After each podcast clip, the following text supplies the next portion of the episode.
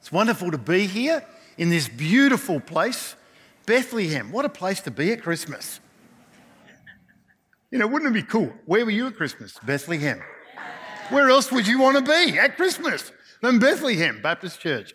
Anyway, um, one time Jesus actually was uh, like coming to speak, and there was a big crowd gathered around, probably not unlike the group that are here today. And Jesus, you know, being both God and man at the same time, uh, knew and could discern what people were thinking and what was going on. So he knew that there were certain people in the crowd who were called teachers of the law who were looking for a way to trap Jesus. They were the people that thought they had it all together, but they didn't because their hearts were hard and there were a whole bunch of problems. But then in that same crowd, there was another group of people, and this group of people were described as sinners and tax collectors. And they sat in the crowd, or stood in the crowd, and they went, Oh, we're not worthy to be here. But they were wanting and humble to hear what Jesus had to say. So one group's looking to hear what Jesus got to say to trap him, and one group's looking to hear what Jesus got to say so they can actually hear what the Son of God's saying, Jesus Christ. And then, as Jesus knowing this story, he starts to say a couple of stories. And he starts off with a, with a story probably you know very well about the lost sheep, and then he goes into the story about the lost coin. And then he tells this other story about a farmer who's living on a farm and he has these two sons. There's an older son and a younger son. And the younger son comes to his dad one day and says, Dad, I would like my share of the inheritance now. Now, in a sense, what he was saying, because you don't get your share of the inheritance in that day and age until the person really had kind of passed on. And in a set, in some ways, he's kind of bringing shame on the family. And he's saying, Dad, I, I wish you were dead. I really want the money now. And um, the dad, being an incredibly loving, generous father, divided out his part for the younger son. Now, here's the deal the father would not have had the money to give to the son, he would have had to sell property to actually get that money to give it to him. He got his share. So the older son would have got two thirds, the son, younger son would have got one third. So the younger son gets the money. He goes, You beauty, I've got the cash. And you know what I'm going to do? I'm going to leave home now because I got money. I can do my own thing when I want to, how I want to, and where I want to. And he takes off. He goes off to another land. He gets caught up with all these friends. And you know, when you've got a lot of money and you're flashing around, you know, you, people kind of get attracted to that. And that's what happened to him. He had all these friends and these people, and they were getting caught up party, party, party, you know. And then he got caught up in doing all sorts of things with, you know, prostitutes and stuff like that, and party, party. And then after a while, the money ran out. And often when the money runs out, you know who your real friends are. and you go to someone and say, look, and, and the same thing happened. There was a famine came across the land at that time, and people were really desperate. You know, really hungry, the hungry season mega. And uh, he, he was trying to get money, and no one would help, no one would give him food. And then he thought, oh, I know what. I know what. I know farming. I'll go and try and hire myself out on a farm. And he got a job on a farm and he had this job to feed pigs. Now, I remember I grew up on a farm and I know what it's like to feed pigs. We used to take the rubbish food, the leftovers, and give it to the pigs. Now, today, if you're a pig farmer, it's all regulated, it's all legit, and it's, you know, it's not leftovers, it's properly regulated, okay? But this particular time and place, he would have brought out a bucket or something, and in it would have been all sorts of bits and pieces of stuff. And this is how desperate he is. This is how hungry he is. He looks in at the bucket.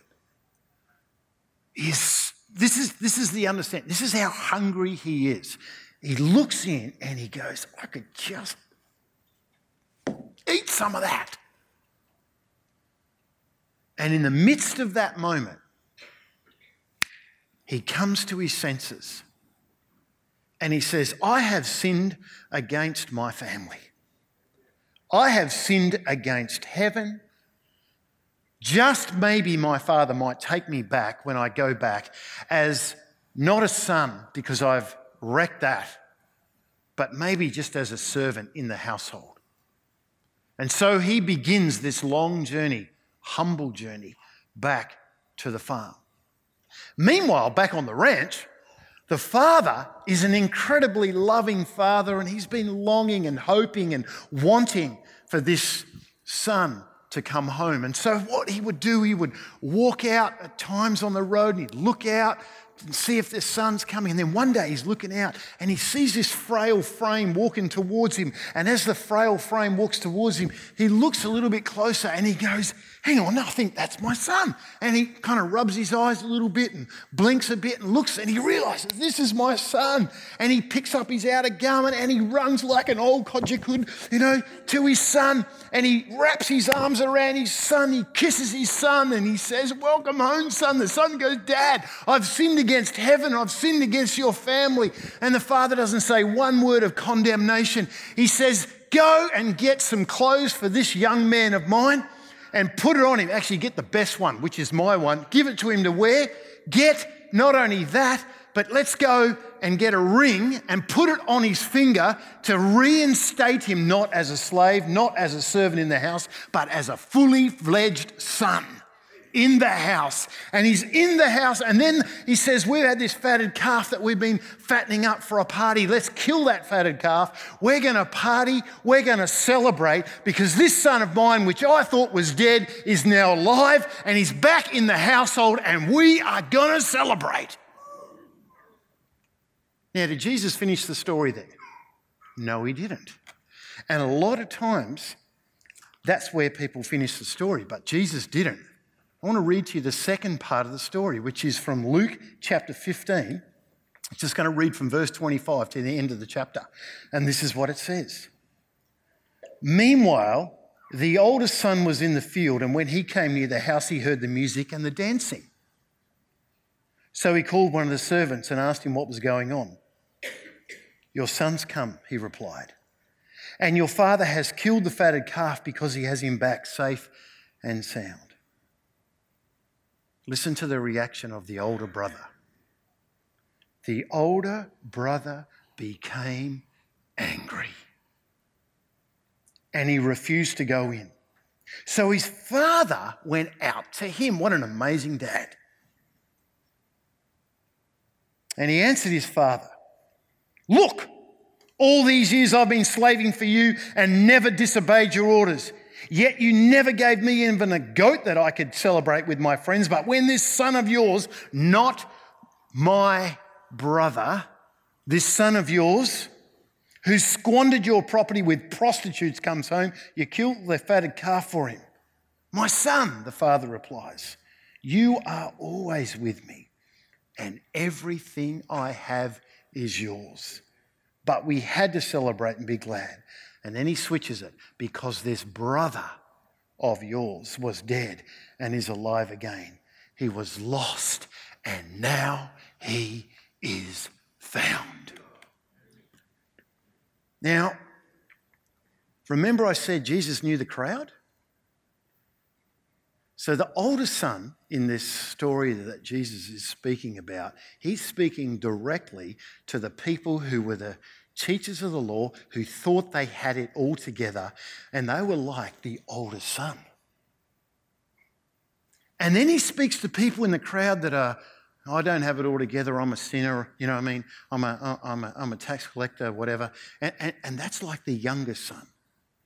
And I want to suggest to you today that there are two prodigals in this story. See, the, the youngest son is the one who goes away, wastes all that money, brings shame on the family, and I mean massive shame on the family, and goes and squanders all that wealth and then comes back in repentance. Thank God for that. But the older son is sitting in the father's house, but he doesn't have a heart like the father. There's no celebration about when his brother comes home because his heart was hard. And I wonder and I say this to myself, I wonder how much of the church today has the Father's provision without the Father's vision. Father God. And this one verse in here, verse 20 of Luke chapter 15, which is really what I want to speak from today, is just says this. While he was still a long way off, his father saw him. He saw him coming. He was filled with love and compassion, and he ran to his son, he embraced him, and he kissed him. This teaches us five things about the father heart of God. You want to know what God's like? This is what He's like. When God looks at you and I, do you know what He has? He has eyes of mercy. He has eyes of mercy. The Father's eyes were looking, they were searching for this barefoot, frail framed, ragged clothing son coming in the distance. But the older brother, he had the Father's farm and he had the father's field, but he didn't even have the father's eyes, and he wouldn't even go in and welcome his brother back. Is it possible to belong to the Father and not see what the Father sees? So then the question is what does he see? What does he want us to see? John chapter 4, verse 35. Do not, do not, do not say, four months more and then the harvest. I tell you, open your eyes and look at the fields, they're ripe for harvest. The Father's wants us to look at the fields. He wants us to look at the multitudes and multitudes who are in that valley of decision. And He wants our vision to be focused to people who are outside His family. When He saw that boy a long way off, He ran to him. He has such a vision for the harvest. But the older brother had no vision whatsoever for those outside the family. They had, he had no vision for the harvest. He had no vision for the, or dreams or, or no desire to make any difference to people who are outside the family of God. Do you know, years ago, Karen and I, and we've been there quite a number of times, and I'm sure many of you have been there as well, been to Kolkata in India where Freeset is, which is a phenomenal New Zealand Baptist ministry that happens over there. And um, I remember going there the first time with Karen. And what they do in the ministry is they take women and children who've been uh, sold into prostitution. And in that part of Kolkata, they estimate 10,000 women have been sold like that. And their ministry is to take women and give them the opportunity to get off the line and to be set free. Hence the word free set. Set free, free set. And Karen and I, and Kerry said to us, How about we go for a walk and I'll show you what it's like at night? And I had no idea. You, you know how you have images in your head about that kind of stuff? And I, in the first service, have anyone been, been there? A couple of people? Yeah, okay. So there's a few people in the first service as well. And um, he took us down and we're just walking along. And, and then he said, okay, we're going to go into this area now. We turn a corner and we walk, and I just see this massive line of women and young girls lined up like this. Shoulder to shoulder to shoulder to shoulder to shoulder to shoulder to shoulder to shoulder, shoulder, turn down another. To shoulder to shoulder to shoulder, turn down other areas to shoulder to shoulder to shoulder. It just it just overwhelmed me. All these women and young girls who've been sold. And you know what? When I saw that, I thought, what a phenomenal ministry Freeset is to give those women an opportunity to come off that line and to get a job at Freeset where they get proper pay, proper benefits, proper retirement package, everything. And you know what? Many of those women have found faith in Jesus Christ. When I saw that with my eyes, do you know what it did? Broke my heart. when Father God looks out upon humanity, on you and me. He has eyes of mercy, but he has this he has a heart of mercy. There's a yearning in him, in that father figure at the side of his son. Compassion has overwhelmed him and love. That boy who'd brought all that shame and sorrow onto that family, but the father reaches out to his son with a tender, forgiving, and merciful heart. And in Hosea 11, verse 8, it says, My heart is changed within me, all my compassion is aroused. But we don't see that in the older son. He had the father's house, but he had no mercy like the father. When Father God looks at you and I, he has eyes of mercy, he has a heart of mercy. But number three, he has this, he has feet of mercy. Feet of mercy. The Father's feet are fast to offer forgiveness. There's urgency in the Father. Time is critical to those who are outside the Father's, the father's house. The Father's feet are fast to offer that forgiveness. You know, feet of mercy will cause up to go to a neighbor and to help and talk and share and just be a friend.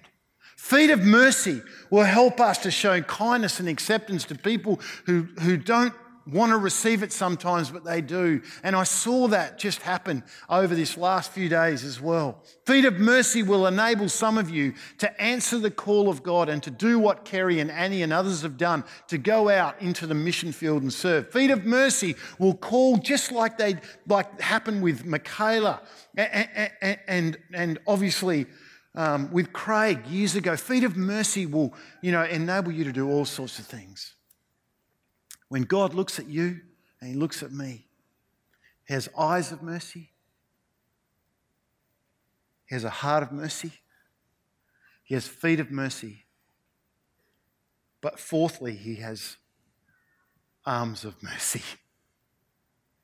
His arms are stretched out, just like that cross up there that reminds us of the arms of Jesus Christ, our Lord and Savior, who lived an incredible life and then went to that cross in obedience to the Father when it, when it was just such a strain. He dropped sweats of blood. That's how straining it was in him. And he can't, can this be taken away from me? He goes, No, not my will be done, but yours. I'll do this for all of humanity.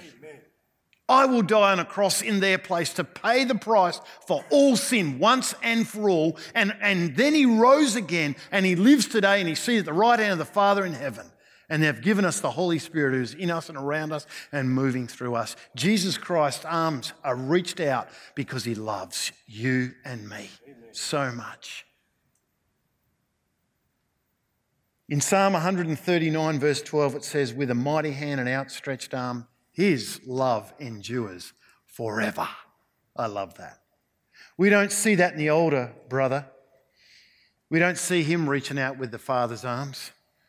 He had the Father's estate, but he didn't have the Father's estimate of a life that was lost.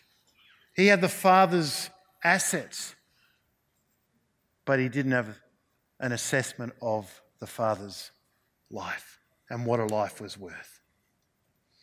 Let me ask this question Do, do you and I have the Father's arms?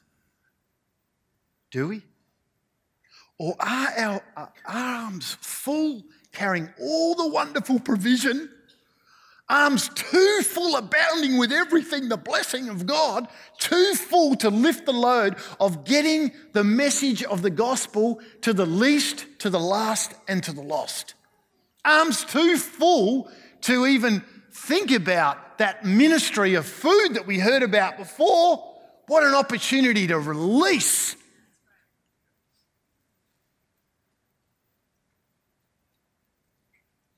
You know, the older brother, he was blessed with all this blessing. He had it all. But he had no burden at all for that brother and anyone outside of the family. When God looks at you and me, you want to know the heart, you want to know the Father heart of God? When He looks at me, He has eyes of mercy. When He looks at you, He has a heart of mercy. He has feet of mercy. He has arms of mercy. But fifthly and lastly, He has lips of mercy. Lips of mercy. You know, the Father's lips, here's something really critical. The Father's lips do not mention one word of condemnation. Think about that. You know, when someone does something and you think, mm, you know, that kind of thing, you just like, I'm going to give them a piece of my. Not one word of condemnation. And I love that scripture that says in, in Romans chapter 8, verse 1, there's now no condemnation for those who are in Christ Jesus. Hallelujah. The older brother, he has the father's lands that flowed with milk and honey, but he didn't have the father's lips that flowed with grace. That father, just imagine this. He sees that son with his eyes. This is his reaction compassion, not condemnation, compassion. He runs to the father and he wraps his arms around his son. I'm just got that picture of that real manly. You know? You know when blokes really, it's kind of like the haka. you know what I mean? That real manly thing. And then he does this he kisses his son on the cheek and he pardons his son right in that moment. You know, look at the Father's priorities. In, Matthew, in Mark chapter 16 and verse 15, it says, Go into all the world and speak or preach the gospel to all creation. That's what we need to be doing in our lives, in how we talk, in how we interact with friends, neighbours, family, whoever it might be. Let's be those kinds of people that do that. The Father is calling us to work for Him as part of His family. The thing about those three characters in the story that Jesus tells. The first one is the first son, you know, the, the young son, the prodigal that goes off in kind of wild living, but he comes to his senses and comes back. And, you know, he wasted stuff on prodigal wild living. Or, or the oldest son. This is a bit more Got to be careful because we can get a bit like the oldest son every now and then. When you've been in the Christian faith for a while, you can get a little bit hardened. You know what I'm saying? Get that hardness coming in. And the older brother, we got all the possessions. You know, this is a great place and everything else. But there's lack of honest purpose and heart for people that are outside the family of God. And then the father represents people who use their possessions for priority living. And I thank God for the people who do that. Do you know the prodigal living outside the Father's house?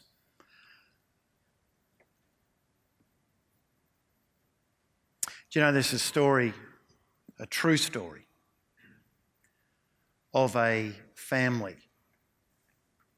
And um, the mother and the father in this family were pastors. And they had a beautiful family. They had a son who was the oldest son. And this son, you know, just loved Jesus. He, he made a commitment to follow Jesus. They were seeing him baptized, you know, the whole deal. And it was just passionate. He finished high school. He got awarded the top level you can get awarded at high school at, at citizenship. And um, he says to his dad, Dad, I want to go off to Bible college and I want to, I want to serve Jesus. And I'm thinking, geez, only 18, is this going to be okay? And, and as we're thinking this through, and, and then the parents go, Yep, yep, it's okay. Let him go. God's calling him. Goes off to theological college. And um, he's there for a, a, year. And then at the end of that year, he goes, You know what? I've had, I think I'm going to have a change. I, I want to go and travel. I want to go and, and I need money. So he gets a job. And he gets his job within a bank where he can earn money pretty quickly in the area that he is working in. And particularly if he did extra hours and he's because he's just a natural gifted leader, you know, he just, just earned lots and lots of money. And then he got some different friends. And unfortunately, the influence went the other way. And circumstances and situations took place within where he was that people were living for Jesus, but they didn't live out their living for Jesus, and that caused some questions.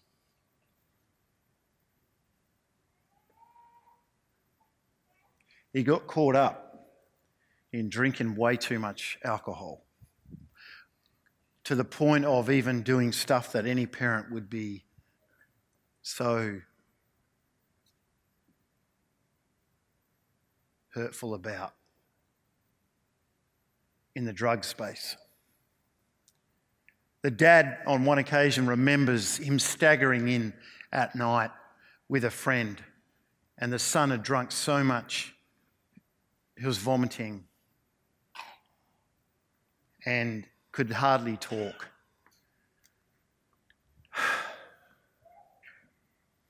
And then comes the opportunity to go and travel. And the parents, in the midst of all of this, are grieving, desperately praying, questioning what did we do wrong?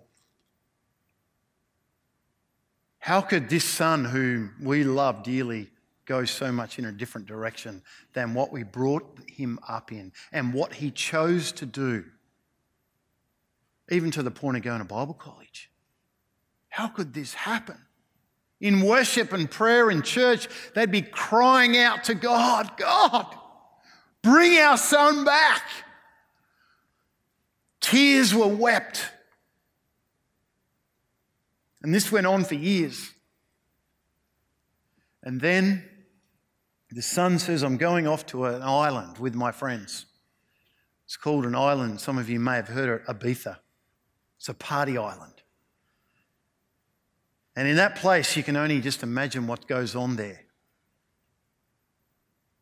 And in the midst of this big party and music, and they're, they're, they're loving the music, you know, that oof, oof, oof, music and getting into it and, you know, all that kind of stuff. And they're dancing and having a great time and doing whatever was going on, you know I mean? We don't fully know exactly until we talk later. And um, just, just, you know, in that moment, and then all of a sudden, as that loud music is going, as all the friends, and you, you, know that picture where they're all dancing around and jumping up and down and oofing each other and all that sort of stuff. I'm not a great dancer, by the way. And they're doing all that stuff.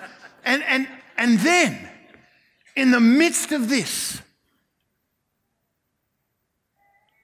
he hears a voice speak out in his mind or out loud these words you were made for more than this. And the, and the, and the young boy kind of moves away, takes a moment thinking, hang on, that can't be. That's, trying to question what's going on here, you know what I mean? And he said, oh, forget that. Go back into the, you know, dancing and all that. And, and then a second time, it happens again. In the midst of that incredibly, I was going to say sinful place, which it probably is in a lot of ways. The words came again You were made for more than this.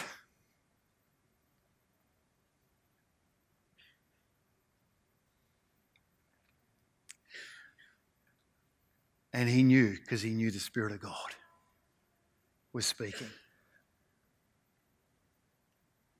Got on his phone, he sent a message to his parents and said, I've just had an encounter.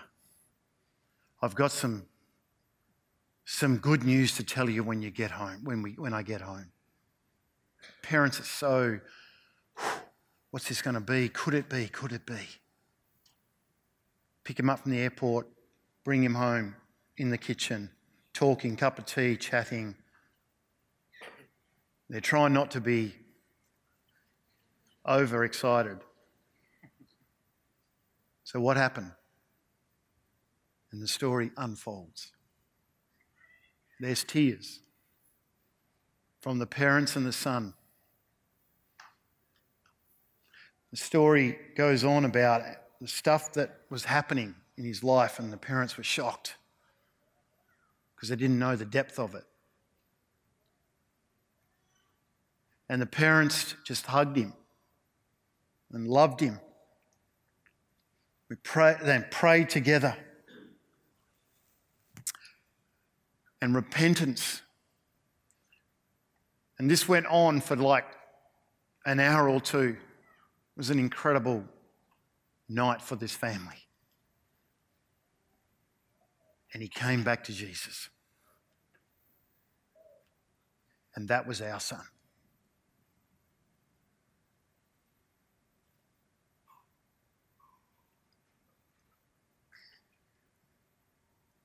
Let's bow and pray.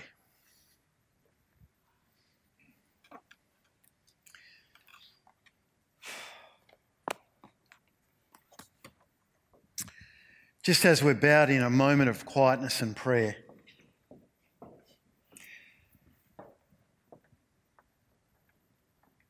there may be someone here today, and I don't know your circumstance or situation because I'm, I'm in this country, I've only been here since Wednesday. Haven't talked to Craig or anyone else, Michaela, about anything. This is between you and God. This is not out of prior knowledge or anything, but there just may be someone who's here today who's like the young son, and for so just for whatever reason you're in church today. And this is not a setup. This is a God opportunity. You know what it's like. Or you want, you're just sitting there and you're going, you know what, that's part of my story. I, I really am feeling the conviction of the Holy Spirit. I, I, I actually want to come back to Jesus. And if, if Jesus is calling you gently, the Holy Spirit's nudging, and you feel that knocking on your, on your heart, you know that, that, that kind of thing that happens and sensing, I'll oh, give it a go. If that's you today, and you want to say a little prayer in your own heart and mind right now, you could pray something as simple as this Dear Lord Jesus, I'm sorry. Forgive me for sin. Forgive me for all the things that have happened and set me free. I choose you. I come back to you. Accept me as you did that young prodigal. Thank you, Jesus. If you prayed that prayer, Jesus heard that prayer. And I really want to encourage you, if you prayed that prayer, just tell somebody, Craig or Kayla or someone else on the staff or a friend, and, and, and follow that up. There may be someone here today, and you heard me talking about that older brother, and, and, you know what that's like when you get that hardness of heart and that, that kind of starts to happen, and, and you're, you're sitting there and you're going, you're feeling a little bit conviction. There might be just one person here today, and you say, I need a soft heart again. My heart's become hard. I really don't care less about people outside the family of God. And you might say, God, break my heart again for the lost. And if that's you now, you might simply pray this prayer in your own heart and mind Dear Lord Jesus, break my heart for you. Take away my heart of stone and give me a heart of flesh that is soft again and willing to hear and be led by you. Help me to have love at the full part of who I am. Help me to live this way. I pray in your name, Jesus. And again, if you prayed that prayer, please speak to someone. Share that with someone. But there may be people here today. When I told that story about Karen and myself, and you might be sitting there today relating to that, and going through the emotions that we've gone through, like, oh, I just want to tell them straight. Did I do something wrong? Why did that happen, God? You're questioning. They were an adult, they made that decision. But today could be the day that God speaks into their heart and into their mind. And you would do anything you could to see them come back to Jesus. A son or a daughter, a grandson or a granddaughter and you can think of them right now in your own mind and in your own heart. And you say, Mark, include me in a prayer, and I will even stand for my son and daughter. I will stand for my grandson and my granddaughter because it's the least I can do to show that I desperately, God, want them to come back to you.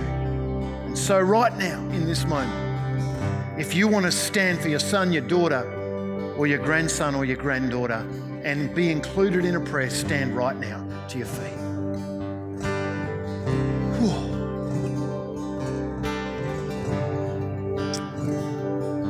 Thank you.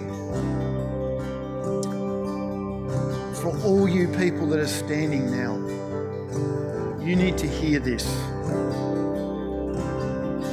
God loves you incredibly. He has seen and heard your pain. He wants to share that burden and that load with you. We're going to pray right now, in just a moment, that even in this moment, as we pray together, believing, and let's be all believing in this space, that God will speak into their lives now we know they've got to be receptive to it. We know they've got to make the decision. God's not going to make them make the decision. They have to make the decision. But we can pray that the conviction of the Holy Spirit and the, and the love of God the Father and, and, the, and just would just pour into them and speak into them, if not audibly, like happened with our own son. Oh, God, we just come before you right now. God, hear our prayers. You know the hearts, the minds, and the hurt and the pain of many people who are standing. They desperately want to see those family members, sons and daughters and grandsons and granddaughters brought back to you. Oh, God. Please, Lord, would you speak to them? Speak to that son, that daughter, that grandson, that granddaughter. Even now, God, we just humbly come before you. And we just pray, even right now in this moment, that you would speak to them in the quietness of wherever they are, whatever they're doing, whatever time zone they're in. Speak to them now, we pray. Continue to speak to them. Continue to knock on the door of their life. Continue. Help us as parents and grandparents to be incredibly loving. Help us to be yearning and wanting for them to come. Help us to not use words of condemnation. Help us to not be inappropriate. Help us to be like you, God. Eyes, heart, feet, arms, and lips of mercy. Help us to be like that. And even now, Lord, in this moment, I'm just going to invite you to say the name of that person, maybe out loud, all together, and, or the names of those people all together. And as you say it, I believe God will speak. So let's just say that right now. God, we pray for these names right now.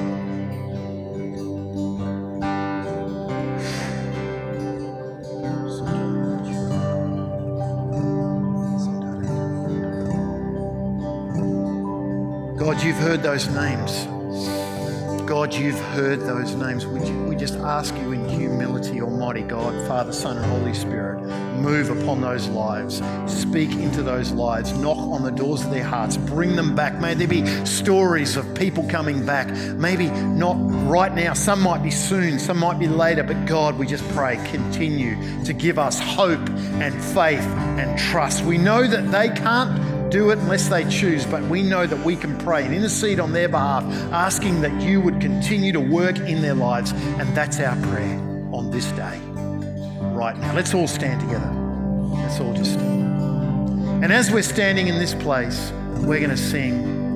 And I just want you to sit in this, stand in this place and just let God minister to you in your pain and let God just continue to pray for him. May God do miracles as we sing this song in the name of Jesus.